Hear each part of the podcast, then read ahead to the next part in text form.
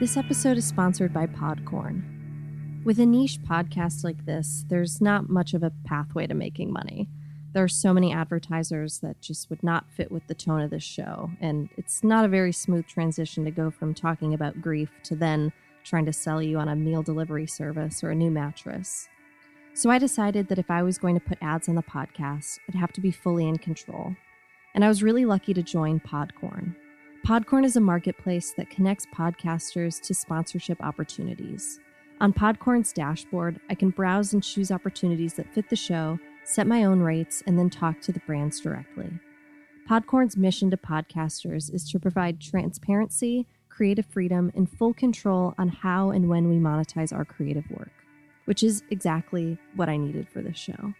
So if you have a podcast and this sounds like something you'd be interested in, click the link in my show notes to sign up for Podcorn and start browsing sponsorship opportunities.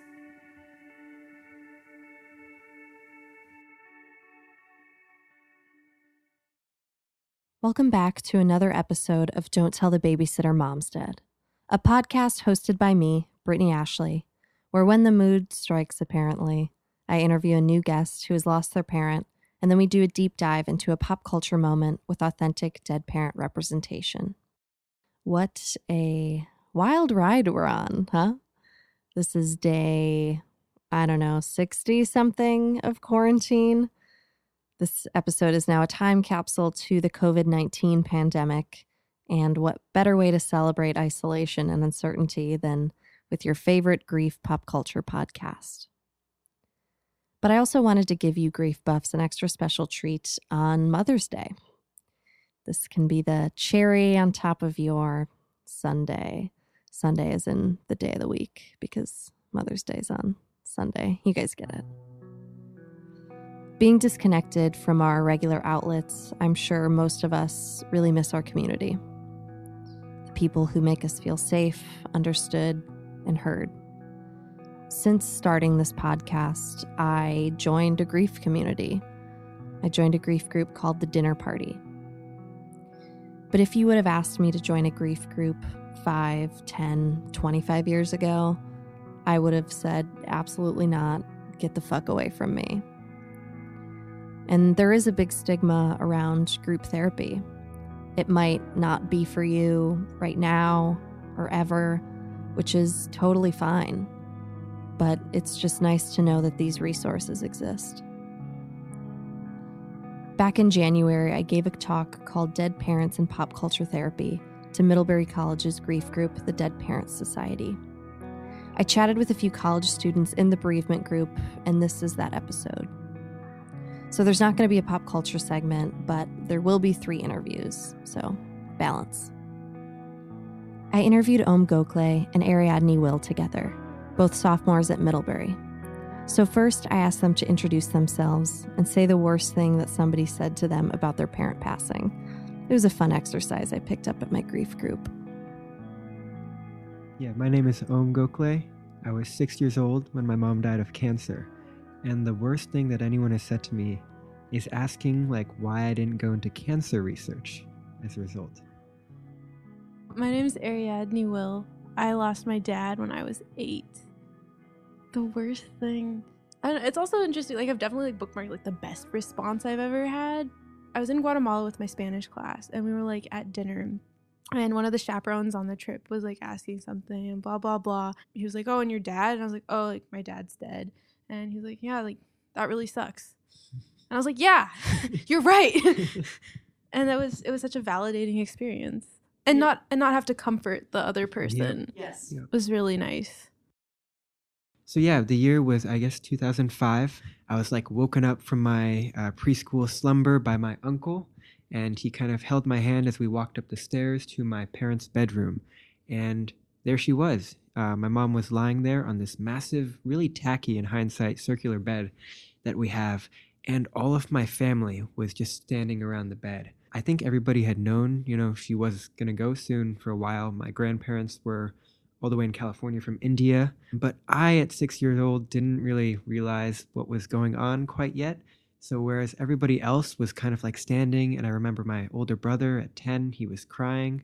I just kind of remember like biting on my fingernails And then at one point, and this is a memory that I swear my dad is like implanted on me because I don't remember it for crap. I apparently like crawled into bed with her and like snuggled next to her until she passed away. So that was a really like weird death for me because I don't think I fully comprehended what was going on in the moment. And as a result, in the years following, I definitely carried some sort of guilt for not properly grieving during that moment. I internalized a sensation that like because I didn't cry, it must be for like the reason that maybe in some toxic way, like some toxic masculinity oriented way, I'm too manly to cry or I'm too tough to cry. And so I created this little narrative for myself where the only reason I wasn't sobbing out of control watching my mom die was because I was too freaking cool. And so like follow me into middle school and I'm like showing all my friends how to like do these fight moves, wrestling with them. I'm like doing that game where you like take a knife and you stick your hand on the table. Familiar. Yeah, yeah, and you like, you know, you go as fast as you can between the fingers. In general, I was just trying to show that like not that I didn't feel pain, but that I was pretty much above it. It would take a couple years. It would take me, you know, realizing that a lot of my closest relationships I felt uncomfortable saying I love you to. It would take, you know, just generally growing closer with my dad, I guess, for me to realize I was being a little bit of a of an imbecile um, in terms of equating all of this really traumatic experience to this totally made up sense of masculinity that I'd internalized. So it's only been recently, the last couple years, that I've like even practiced being more vulnerable, admitted when I'm feeling sad or when I feel like crying. And I, I said like I love you to my dad for the first time just a couple years ago. So yeah, that's where I'm at now. This like being vulnerable is brand new to me. So I'm still exploring this world And how does it feel? feels so much better. I, I have to admit, the most terrifying thing about that whole masculinity stint that I did during middle and high school is that people really like you for it when you're when you're a guy and you're able to kind of not show emotions um, and be stoic in your achievement. People will reward you for it. They'll say, "Oh man, like I wish I had Om's sense of resolve." And so I totally took that and I was like, yeah, I got to keep doing this. Um, if other people like it, it doesn't really matter that, you know, every time I do feel happy, it feels like there's this kind of shroud over that happiness because it's not truly me being happy. But that shroud's like, it's being lifted, not all the time, but I'm like doing way better now. Um, yeah, so my dad died when I was eight. He was riding his bike home from band practice. I think my dad was in a band because he was a cool guy. um, he, you know, he had like long hair and like all the hair ties in the house were his and not my mom's. Um, but he was biking home. He was like biking past the McDonald's parking lot. McDonald's is one of like the three like chain things that we have in my hometown. Um, and this car was coming out and didn't see him and hit him and he fell off his bike, like cracked his skull, but he was wearing a helmet. So then he was in a coma for like a month. Like they medevaced him to Seattle because that's again like what happens when you live in a tiny little town. And so he was there, like I say, for about a month. And like my mom went down for a while, and I stayed with my cousin. I have a lot of family in my hometown. This was like September of my third grade year early October, like my mom comes home and like I go home. We get this phone call and like I'd like gone to one end of the house. I think like to brush my teeth or something. So I always brush my teeth in my mom's bathroom. I think I knew then actually that like my mom had kind of been crying and I was like, "Oh, like I know what this means." And I too didn't Mhm. cry and felt really weird about it for a while. Especially cuz like I remember like hugging my mom Mm-hmm. and what a strange experience it is to be the child. And it's just it's really been interesting growing up because my dad was a very charismatic person, was very Mhm. beloved by a lot of people in my hometown. Like I remember his memorial service, it was just filled with people. Like so many people. My mom didn't even know everyone there. I, I remember also like being like 12 and my, my town like has a little artisans market for, for Christmas and stuff and there was this woman there who was selling these little ornaments and uh, like they were very pretty and i kept going over and like looking at them and she was like oh like do you want one because she'd known my dad and like she cared about him that much that she wanted to give me this little this little icicle glass ornament and that's just been something that's really been interesting to navigate just all the time is like the ways that people act towards me because of who my father is. This was like right after my dad died and i'd like go and like hang out with the school counselor for an hour and then there was like the Baranof Baranof is the elementary school. Well, there were two elementary schools. For a town of 8,000. Um, but there was the one that was K in first grade and then second through fifth. And I was at the second through fifth, obviously. But the counselor, she's wonderful from the other elementary school, would like come on, I think, Thursdays. Um, but I was really sad and it was a Monday. And I went down to the office to like see if she was there. And the secretary, he says, you know, um, Ariadne, like, no, Janine's not here today. Um, but did you know that like that my husband died in a boating accident when um when my son was like X years old? And I think that was just such a such a pivotal moment because like there was that realization like, oh, like this is an experience that's real and that other people go through, even though like it feels like I'm the only person in the world who is going through this right now. My dad, to this day, is like the kindest man I've ever met. And it's so interesting hearing stories about him before my mom passed away because apparently he was like this total bad boy, like into motorcycles or mopeds, whatever they read in India. Like, like exact opposite of this almost serene, Buddha like um, man I see today the way he handled my mom's death was going into meditation in a pretty significant way. So at this point, he's meditating two hours every single day, and it's completely changed him as a person. So, like, our dynamic went from, I remember the very beginning, um, kind of like Ariadne was mentioning, like this idea of hugging him to give him comfort. These days, like, he's just on a operating on a different plane to be honest so that was a complicated person to feel kind of extremely vulnerable around because i felt like he was doing such a good job whereas i was making so many like juvenile mistakes and you know lashing out to others or um in in general maybe not living in the way that like i my the idealized version of my mom would want me to so then i thought of like my brother as perhaps the person i would be sharing this grief with and he, the same way that I fell into this pit of toxic masculinity, he did so too. And he's probably like who I learned it from. So he got really into this idea of learning to fight. And more so than me, he learned how to like stifle his emotions to the point where he admitted himself, like, yeah, I'm a guy. I only get angry or nothing at all. And I was like, cool, big bro, let's do it. So, like, I was kind of wandering around my childhood, like, you know, looking for someone to connect to because I think intrinsically, like I knew the whole time that the way I was approaching things, the way I was shoving a lot of my emotions deep down, was not the right way to be doing it. The the way I found that out was actually my dad telling me a memory about hanging out with my mom, and we were drawing together. Uh, we were doing colored pencils. The only thing I remember about that is how much better at drawing she was than me and how cool it was that like she was drawing and that I was going to start drawing just like, you know, she used to. My dad would later tell me that like I was the one who started drawing uh, in the family and that she had picked it up uh, to do to do it with me. Which I was like, oh man, that's like really. Yeah. So then, by complete coincidence, it happened to be later on that it was my art teacher who would serve as kind of that mentor in terms of handling grief that I was looking for. Uh, my art teacher, her name is Carol, and she's in her 60s now. Um, she lost her father when she was eight years old, and yeah, right, exactly. and she's she's just this incredibly wise figure to the point of her telling me when I was about twelve years old that like life is not going to be happy in the way you want it to. But the upside of that is that's not just because your mom's dead. There's so many other reasons. so yeah, that's really been the person who who I've shared this grief with. And it hasn't been a coexisting thing, but more so she's been like a mentor to me.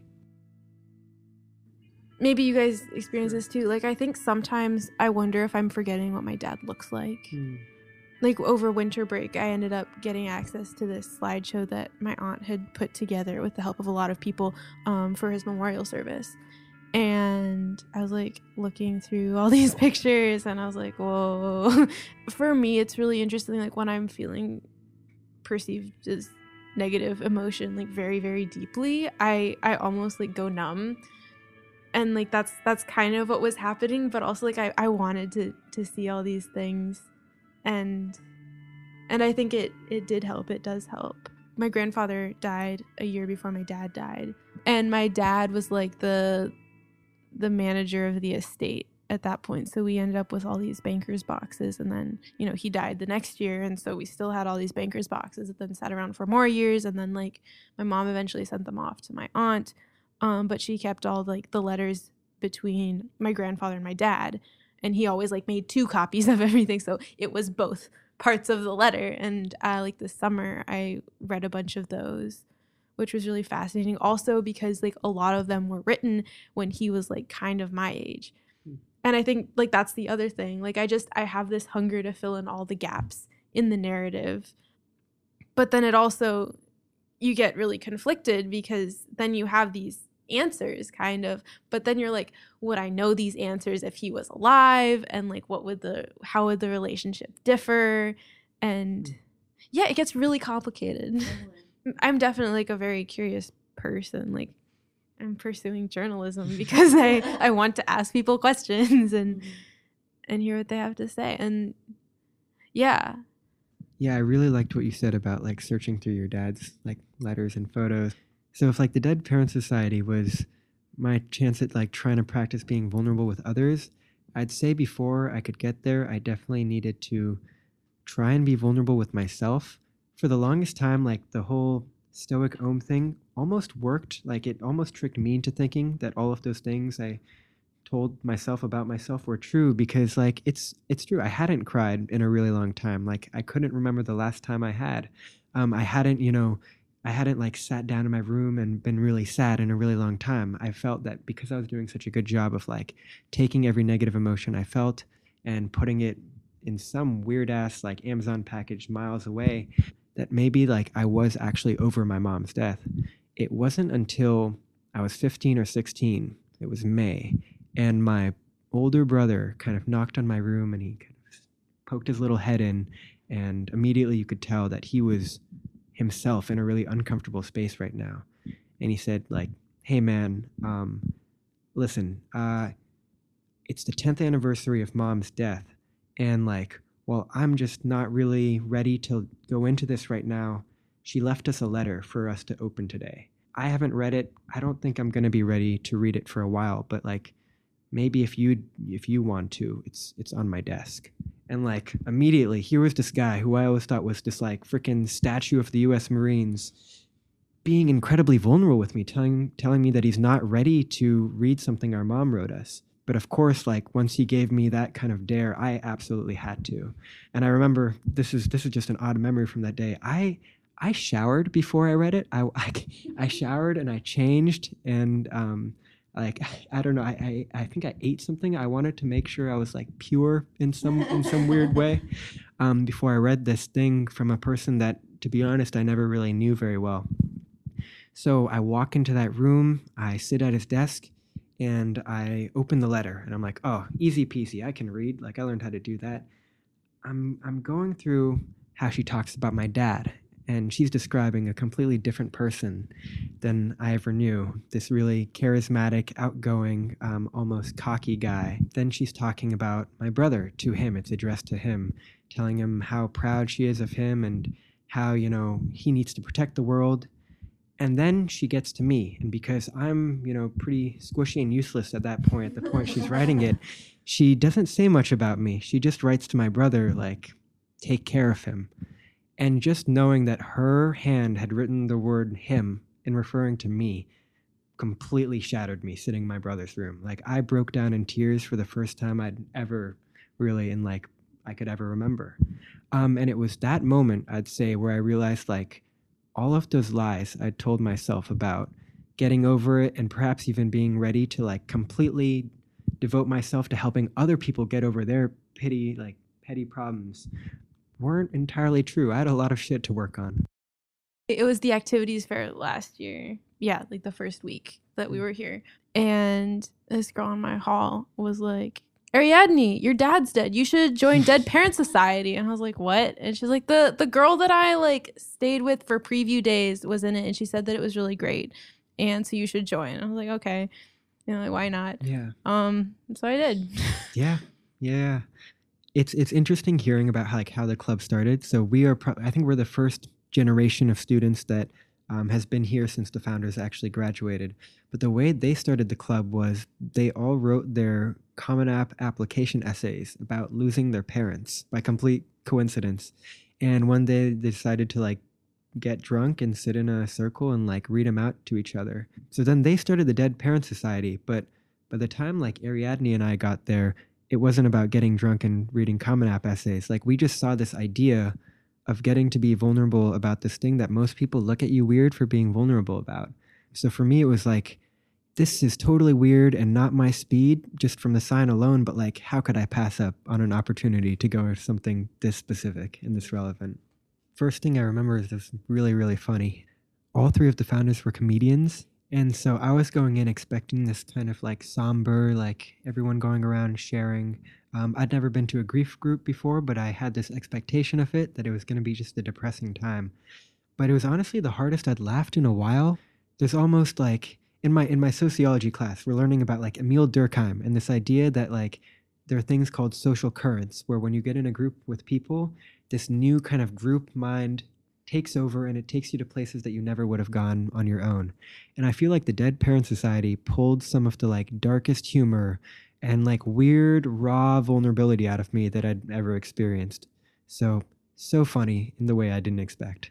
I think honestly, it was just nice to be in a space where I could say, you know, like my dad's dead and it didn't feel like an earthquake. Yeah. I remember like everyone talking about the intensity of their depression and that was not something that I related to. I remember, I think like Om and I, like, we left and we went back to our dorm because we were living in the same dorm that year. I was like, wow, like we lost our parents at the youngest age, and in some ways, we're like we were like the most well-adjusted people in that room. And yeah, and that was just a really interesting realization. So the group has I'm not sure how the group has changed so much as perhaps like expanded. I think it's still funny. Um, it goes from like laughing to like intense tears pretty quickly.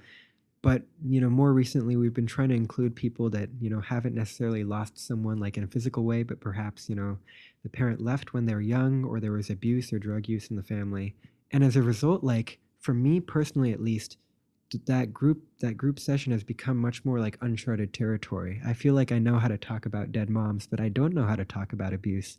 Um, so I'm suddenly like relearning how to be vulnerable in that way because I totally like I totally did have to do that when I was six, but I haven't had to do that in, in 12 plus years.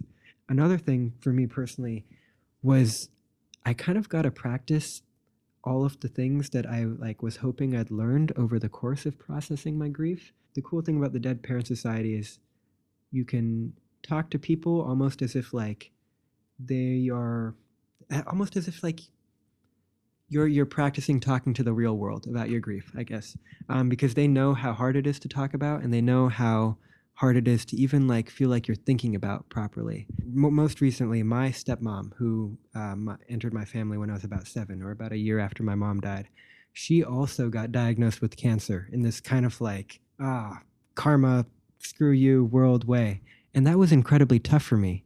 And I'm so confident that four years ago middle school or high school, um, so invested in being stoic, would have kept that to himself.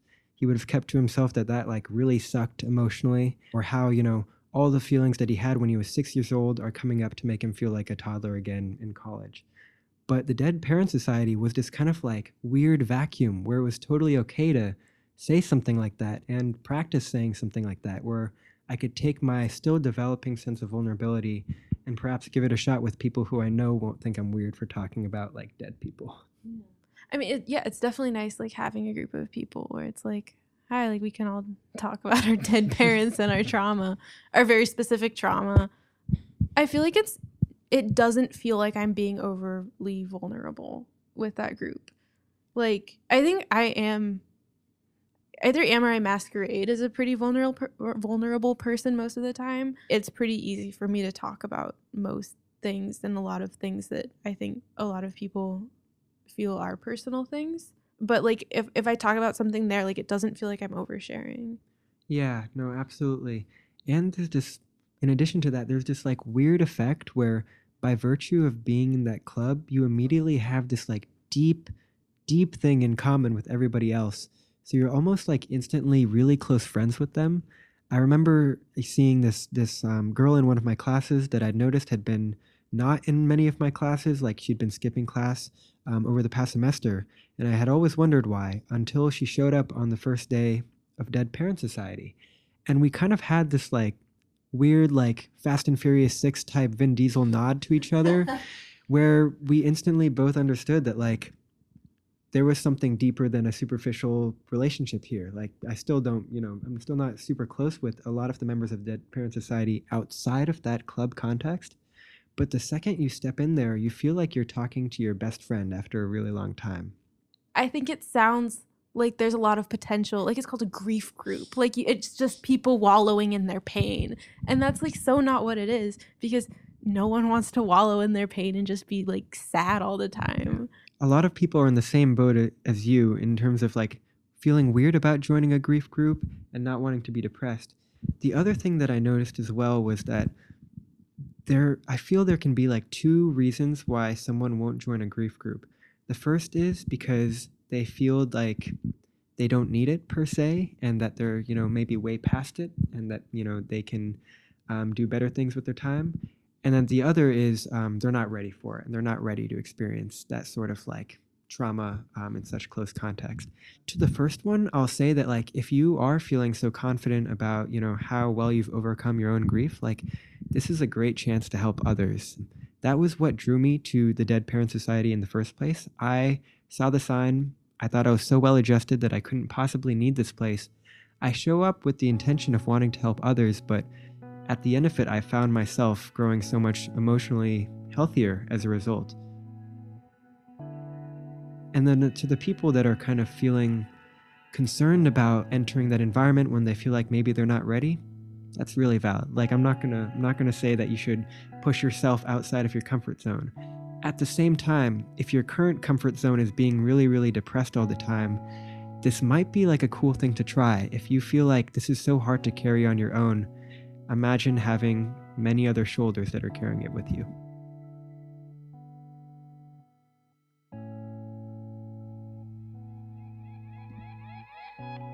And for the second half of the episode, I remotely recorded with Julie Dos Santos, president of the Middlebury College Dead Parents Society.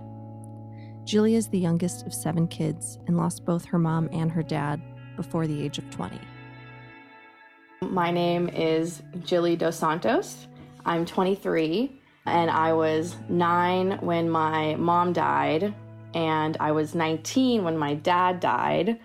I think for my mom, it was kind of just the silence that we didn't say anything about it ever, and no one that we knew did. Uh, right after my dad died, I went immediately, like within three weeks, to go do a summer program at Middlebury College for their language school for Spanish. Clearly wasn't ready for that. And so just spent a lot of time like sad and moping and not being social or not always going to class. And I had to talk to the director or the, I don't know, he wasn't the director, but some sort of official dude in the program. He suggested that I maybe like drop out of the program and go home. Like he was like, well, your dad just died. Like maybe you should go home. And I was like, well, like I, you know, I, I can't go home because I don't have a place to stay. And he said, well, like, well, where's your mom? And I was like, well, she's also dead. And he was like, wow, like you really have no options. Like you've really got nothing, do you? And I was like, yeah, I've, oh my uh, God. I've really got nothing. Thank you for hammering that in. So I was nine when she died up until that point, I think I was pretty clueless in terms of knowing the severity of her condition. She had ovarian cancer and was diagnosed uh, stage four about a year or so, maybe less than before she died. I kind of didn't really consider that as a an outcome and would just enjoy like going to the hospital and like eating all the food that she couldn't eat when she had chemotherapy. Then there was like this one day that I remember my dad kind of like calling me up to his room to talk. He told me, you know, your mom is really sick. You know, there's a chance now that she might not get better. He also didn't really communicate how quickly she would not get better. So I think it was like that night or the next night, we went to the hospital. I'm one of seven. So the whole troop, she was sedated. Yeah, and that was pretty late at night and we stayed there for a while. Before we were leaving, I noticed there were like these boxes outside of her room that had like the date on them for the the different equipment that came from central services or whatever. And it said February 27th. and I didn't know what day it was. So I was like, how long have these boxes been here? like I wanted to know what day it was that I the last time I would see her. But I was too afraid to ask anybody because I didn't want to highlight the fact of like this is the last time that we're going to see her alive. The next day at school, I just remember really knowing in the pit of my stomach that she had died, but not having been told that yet. And then coming home from school that day, I think it was my aunt who told us that she had died. My twin sister kind of instantly crying, like bursting into tears and everything. And I'm much more of a pinned up about my emotions or pent up emotions, I guess. I remember thinking like, oh, I better cry now. like I gotta perform for this. Immediately after being told and uh, like fake crying on the couch in the kitchen, going on a walk with and, and not to be like fake crying because like I didn't care, but just like not being able to cry. I remember being very much. It felt like like a relief. It felt like I knew like I knew she was dead, and finally someone's told me. So now I don't have to have that that confusion because I just remember thinking like I just whatever this confusion is, this anxiety, I want this to be over, even if it's the worst case scenario answer. I honestly don't remember a lot of the rest of that day, but in terms of the first few weeks after, I, I remember we didn't go to school, which was exciting. I remember playing tennis. I remember my uh, like the guidance counselor at school like driving to our house and we were like in the driveway having like a mock game of tennis, my sister and I. And I was just like embarrassed, I guess, or like sheepish because it felt like, oh, like these outside people coming from school, like that means everyone in school knows. And that means people are going to be asking me questions um, that I don't want to answer. I didn't want to dwell in my feelings because I saw how sad the rest of my family was and how devastated my dad was in particular. I was the one you know, at the visitation, starting the game of hide and seek, and otherwise getting in trouble and trying to keep things light. And I remember it kind of feeling like, I don't ever want to talk about this again, so can we just wrap it up already? My response, historically speaking, to sort of when everyone else is freaking out is to try to downplay or, or or like not forget everyone else like if i'm going through a, a crisis definitely I will downplay the importance of it and try to use positive thinking or humor or whatever to negate the negative emotions or the sadness. And I think it partially is because being the younger one, you're not necessarily at an age where, and at least in my mind, having experienced grief later in life, where you really fully understand what death means when you're older, and you don't necessarily when you're younger. And so for me, what that meant is that like I was definitely sad, but I don't think I I didn't really know the full depths of grief. It, that kind of came as I got older. I just saw other people, other like teenagers and my father and my aunt and uncle going through that grief and thought like I want no part in this. this I don't want to make things worse. I think I was definitely offered resources that I then did a really good job of convincing people I didn't need like the counselor whose dog was named Sigmund Freud or Siggy for short, she had like a grief group for other students who had lost parents. And my sister went, my twin sister. I went one day and I thought it was just the absolute worst thing in the world, like the worst use of time. I just, I, again, like I was just such in the mindset of like, why would I sit here and be sad? Like, we could be throwing around gushers in the lunchroom. Like, that's so much more fun.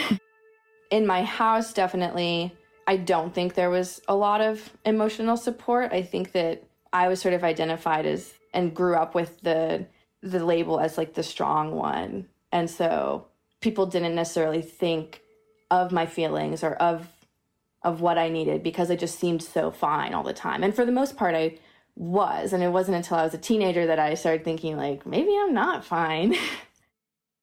when I was in ninth grade, a few months after I turned 15, my dad had a series of strokes. And that kind of turned my life completely upside down, going from a one parent household that was already pretty hectic and pretty uh, like you know he'd come home from work and be like okay dinner tonight is every man for himself. There's the fridge. Here's the groceries. To you know being pretty alone having to be really self-sufficient. For the next year and a half or two years or so my dad's health kind of swung back and forth. And so he was living with us in the house and he was working because uh, unfortunately the ways that he chose and that my older siblings chose to manage finances as adult children meant that he had to, to uh, support them or chose to support them. And so he kind of could not not work. I was on a, a birthday trip to Chicago with a friend and my sister and my friend's mom.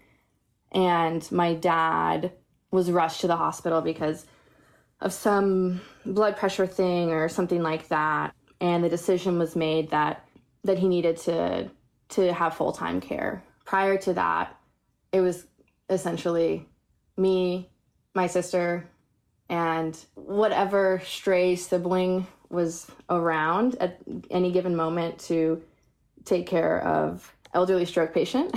so it was it was not a great environment in terms of caring for his health, and so it was necessary for him to move into full time care in a nursing home. But of course, this is like my junior year in high school, so it was like a really weird situation. I definitely couldn't relate to any sort of common ground in terms of what people's home lives or relationships to their their families and their parents I did whatever I wanted. And I was a responsible kid because my older siblings were had not been responsible kids, so it worked out for me. I, I couldn't I couldn't understand like other ways that people lived, I guess. And I think the worst thing about it was how it was so difficult for me to to see my dad in a nursing home because he was mentally completely there. Like it, it was wasn't a, a, a cognitive decline that, put him in a nursing home. It was just the really severe physical ailments he had, and he ended up having to have a leg amputated because uh, he had diabetes. That wasn't kept in check by his 16 year old daughter nurses, right? and and he was a psychiatrist, so he was like this really brilliant guy, really funny, and then with people who were you know 20 years older than him and couldn't remember what their name was. So visiting him was sad and and so I often didn't because it was just so brutal and and I lost a lot of time because of that. So he in total was in the nursing home for I guess like two and a half years. One year of that, or, or nine months or, or 10 months of that, was me in my freshman year of college in Vermont. One interesting thing about my family dynamic growing up was that even though I was labeled like the responsible one and the strong one. I was also the youngest, so I didn't I didn't get to have any any sort of say or any real influence in in big decisions even when they were being led by the people labeled the irresponsible ones. so I didn't really know much about his health at all that spring semester um, when I was uh, 19 in 2016. And then during the last month or so of the semester, he would call me occasionally and be really out of it, like never had a cognitive issue in his life. And then he'd call me and say he was driving to Jefferson City. Later, come to find out it's because he was on a lot of pain medications from a lot of surgeries and infections that he had been having and then getting back and then having treatment and then being in a lot of pain. And so the the amount of medication he was on made his his cognitive abilities kind of out of whack. Then during finals, I received a, a 27 second phone call. I know it's not 27 seconds, but that's the amount of time that Joe Jonas broke up with Taylor Swift and, and their breakup phone call back in the day. So I'm going to use that number because it's in my head. so a 27 second voicemail um, from my oldest brother saying, like, hey, so how's it going? Uh, don't care. Dad's on hospice. Talk to you later. Bye. And so that's how I found out things were were not treating, not treating to cure, but going with comfort and palliative care. When I got back to Missouri, the the day that I went and visited him, the first day I was back in Columbia, I went with my sister. The second we walked in the room, he just started bawling com- completely without tears, which is an interesting thing that old people do. Now that I work in elder care, I see it a lot actually. But he was bawling, um, and he told us that he thought that he was never going to see us again. Um, because I was so far away. And my sister, too. I remember that kind of being the moment realizing that, oh shit, like he's actually gonna die this time. Because there were so many times before then that we had been told, like, you know, brace yourself for the worst, like, your dad's gonna die. So, like, all through growing up, like my dad would say and it's so funny he was a child psychologist and there's so many things like he just categorically should not have said so actually maybe the you can cut this to the beginning of my section just um, the worst thing anyone ever said to me about uh, death was how my dad would occasionally say after my mom died well i just hope that i can make it until you guys are 18 he was just like there's a constant specter of death in my household. but it clicked that um, that day, that visit when I saw him, that that he was going to die, and it was just kind of a matter of when. I remember just thinking like, we should take some photos. I'm wearing a good outfit today, um, which is re- which is relevant because my dad and I uh, shared style as a common interest. So uh, I always made sure to be putting on my best when I visited him. That night, my my dad's brother was visiting from Paraguay because my dad was from Argentina. It's like after I saw him, I kind of talked myself down, like, no, no, like he's not gonna die. And then all through this dinner with my uncle, who I've met like once in my life before, he's just like him and his wife are just like vaguely alluding to the fact that my my dad is gonna die, but like no one's gonna say it. At the end, he and his wife like pressed like forty dollars into my sister and mine's hands, like when they said goodbye, and I was like, "Oh, thank you. Like this will this will last." Got the clothes on my back and forty dollars from Paraguay. Like thanks. It was a few days later. He still was still kicking. my siblings at that point were in town at the family house. If it hasn't been like clear, there's a family rift. so, um, so, um, which is common with trauma.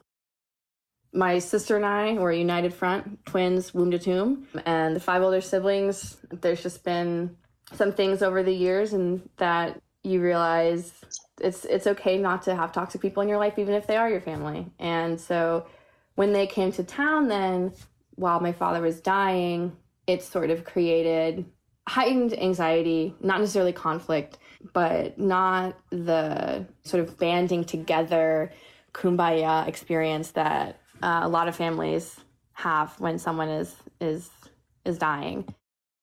So I remember getting a call from the nursing home. So I I go upstairs to get my sister to come with me. Uh, and at that point, all my older siblings were there uh, you know, I told my sister that, you know, I just got this call. Like, it's looking like dad's not going to survive the night. Like, we should get down there. She didn't believe me. And she didn't want to go be around the siblings if it wasn't absolutely necessary. You know, if it wasn't, he's, if it, he was, if he wasn't for certain he was going to die that night, and she didn't believe he was going to die that night. Therefore, there's no reason to go there at this moment. Let's go tomorrow during the day when no one's there. And I think just a lot of that coming out from denial because my sister and my dad were really close. And so then I was sort of faced with this choice of do I go see my dad?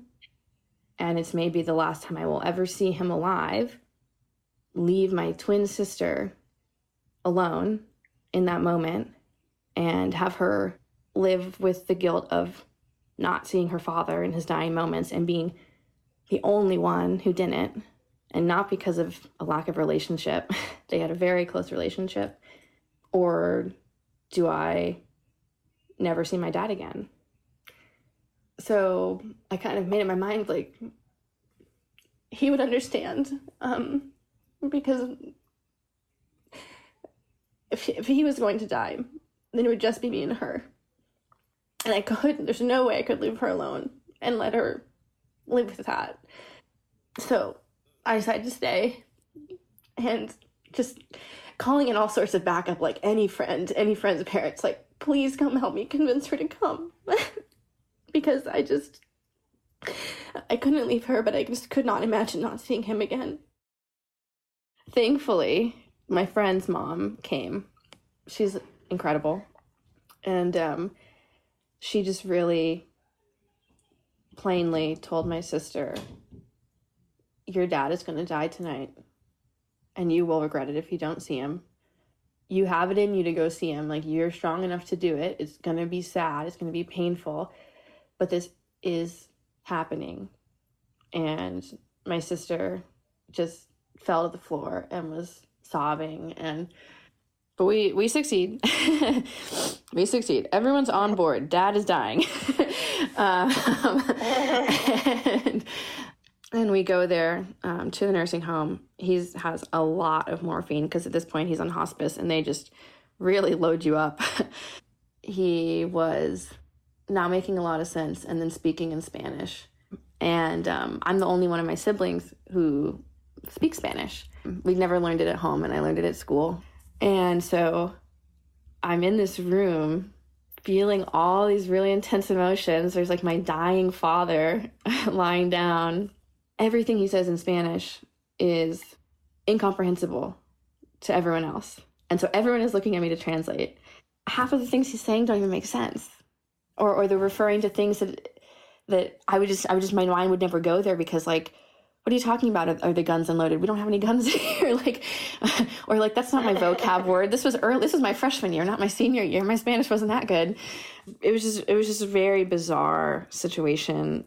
Even if in the moment I was just sort of so stricken with everything that I was unable to repeat the things that were said. I mean, nothing was like wild. It was not like like family secrets were spoken, but I just I could not interpret at that moment. But it was also kind of nice to to have that with my like a private thing, I guess, with my dad, even though it was like mostly gibberish. That was the last time that I saw him alive. My dad was also a really affectionate person. Um, like always hugging, kissing. Again, he's, he's from Latin America, and um, they they do like the cheek kiss and everything. But when we were like really little, my sister like with all the the children, like when we were like babies and everything, we would like kiss on the lips. And then with my sister and I, it just like never stopped. so it was this kind of weird thing where I was like, yeah, I kissed my dad on the lips. Like I'm that SNL skit, whatever that that's me and my dad. Um, so I did not kiss my dead dad on the lips, but but I bring this up to say that um, he was just so affectionate. So like going over and um, giving him a hug, it was just the strangest, strangest phenomenon, the strangest feeling to like feel his body, um, but not him, and to not hear any heartbeat because he was a really tall guy and was very broad shouldered, um, a bit of a belly. And so when you know when you would hug him, it was just like it's the only sensation you would feel was like his arms around you and his chest. And he was often sitting down because he used a wheelchair in the last years of his life. So when i would hug i'd lean down and it was more like my head would be on his chest. So when i leaned down to hug him that's the automatic sort of position that i was in. My head wasn't by his head. It was on his chest and there was no heartbeat. I knew i just i wanted to be with a friend but i didn't want to talk about anything. I've got this great friend named Emily Vu. And so I texted her and I went over to her house at like 11 o'clock, which normally would be totally forbidden under her parents' rules. To this day, I don't know if they actually knew I came over. She just made me some some fancy ramen and we like watched Friends or something like that and talked about everything other than my dad dying. I mean, she knew. I told her, but just having that having that mechanism coping mechanism of not thinking about sad things. That's what we did, just distraction. I definitely, the first um, two years, just kind of never spoke of it and was just very depressed, grieving, and then undercutting the the importance of letting myself grieve. And so during my junior fall, this would have been I guess a year and a half after my dad died, I decided to take a semester off because I was just so incredibly depressed, just like a shell of a person. I was living in Buenos Aires at the time during my my year abroad, um, and I was living with actually my cousin. Met him for the first time as an adult when he came to my dad's funeral because he and my dad were really close, and instantly hit it off. Like he's, he's incredible. There's no magic solution for skipping grieving. You have to actually do it, and so just being around people who loved me was not enough. And so I took a semester off, and in that time, stayed in Buenos Aires and uh, found a really amazing uh, therapist there. Just worked on the trauma of losing both my parents by the time I was 19 and of living on my own as a teenager, essentially. Something that I I realized in mm-hmm. working with her was that like, no wonder it's so hard for me to talk about the loss of it all when I, I, I wouldn't even mention my parents in passing to people. If, if friends were talking about anything about their parents, like I would, I was just not in that conversation. Like I would listen to them, I'd ask them lots of questions so they wouldn't ask me anything. And if they did ask me anything, I'd lie. It took kind of realizing that and then bringing them up in regular conversation and allowing myself to acknowledge that they existed and that talking about them did not have to be talking about their their deaths. So then by the time I got back to Middlebury College, I had a friend who was in Dead Parent Society at Middlebury and she was an officer in the club. We had been friends, but I think neither of us knew or neither of us I didn't know that, that she had a dead parent. I had no idea if she knew if I had a dead parent, but we'd never talked about it. And I just decided to start going. And it was really terrifying at first because I'd never done anything like it. In spite of the amount of things I'm I'm just like freely spilling right now, um, I often feel a little weird, even when I even today, like when I'm talking about my parents, because it's both of them. So even there I felt like, God, like what a burden. I'm taking up so much space. Like it's uh, typically the way a meeting um, would start is you'd go around and say your name and say how old you were um, when someone who you knew or you were in your family who when they died and it would get to me and i'd say both and it's just like you know it's when everyone in the grief group is pitying you it's just like uh, it's a or when you feel they are like who knows if they even are like it took a long time for me to accept the fact that someone could say, I'm I'm sorry that you went through that and they weren't pitying you or like that it was genuine it was genuine feeling. Like I just I don't know, I have such a weird relationship with people feeling bad for me. I think because there's so many opportunities for them to feel bad for me. so I don't like it. Um so it it took a long time to get comfortable. But once I did, I just I really really valued having that space and hearing from other people. I think that was the biggest thing.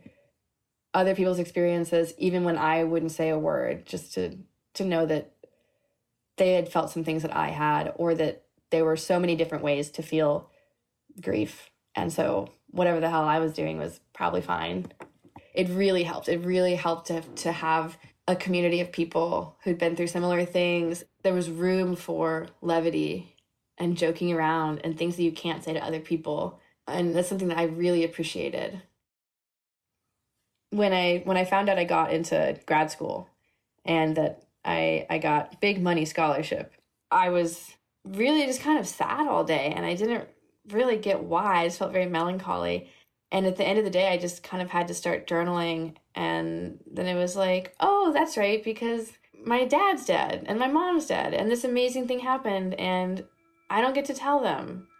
And that sucks. And that shouldn't be my reality. And and it really helps and I feel better afterwards and And I feel more connected to my parents and, and to my emotions when I do things like that. It isn't for everybody. So like I was someone who Totally. who who th- I thought it wasn't for me, and then I became the president. so um, I, I a good grief group will never hold you to a commitment to coming to every meeting, or talking in every meeting, or sharing whatever you're thinking or feeling in that moment. Give any grief group around you the benefit of the doubt that it is indeed a good grief group, and know that you can go and just sit there and you don't you just you don't have to say anything. There's just something you get out of community that is so valuable especially as a young person.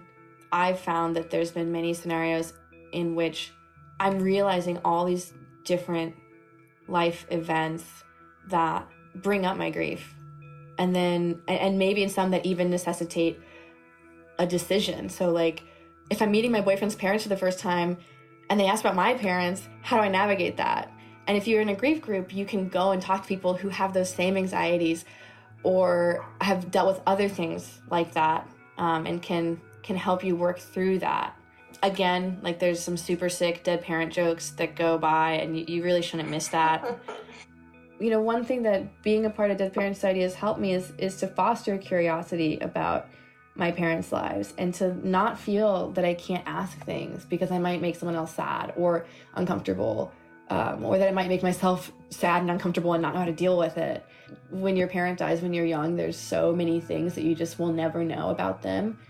And when both of your parents die, there's just so many things you don't even know about your own life as well. Um, like my early, early childhood, I feel so grateful that I've learned how to express grief alone with myself and with other people so that I can hopefully keep having moments and keep making new memories of my dad, if not with my dad. So maybe that's my biggest endorsement. Get used to talking with people about grief because it can lead to some really cool things. Thank you for listening to this episode of Don't Tell the Babysitter Mom's Dead. If you want to find out more about Om, Ariadne, Jilly, and the Dead Parents Society, check out the show notes.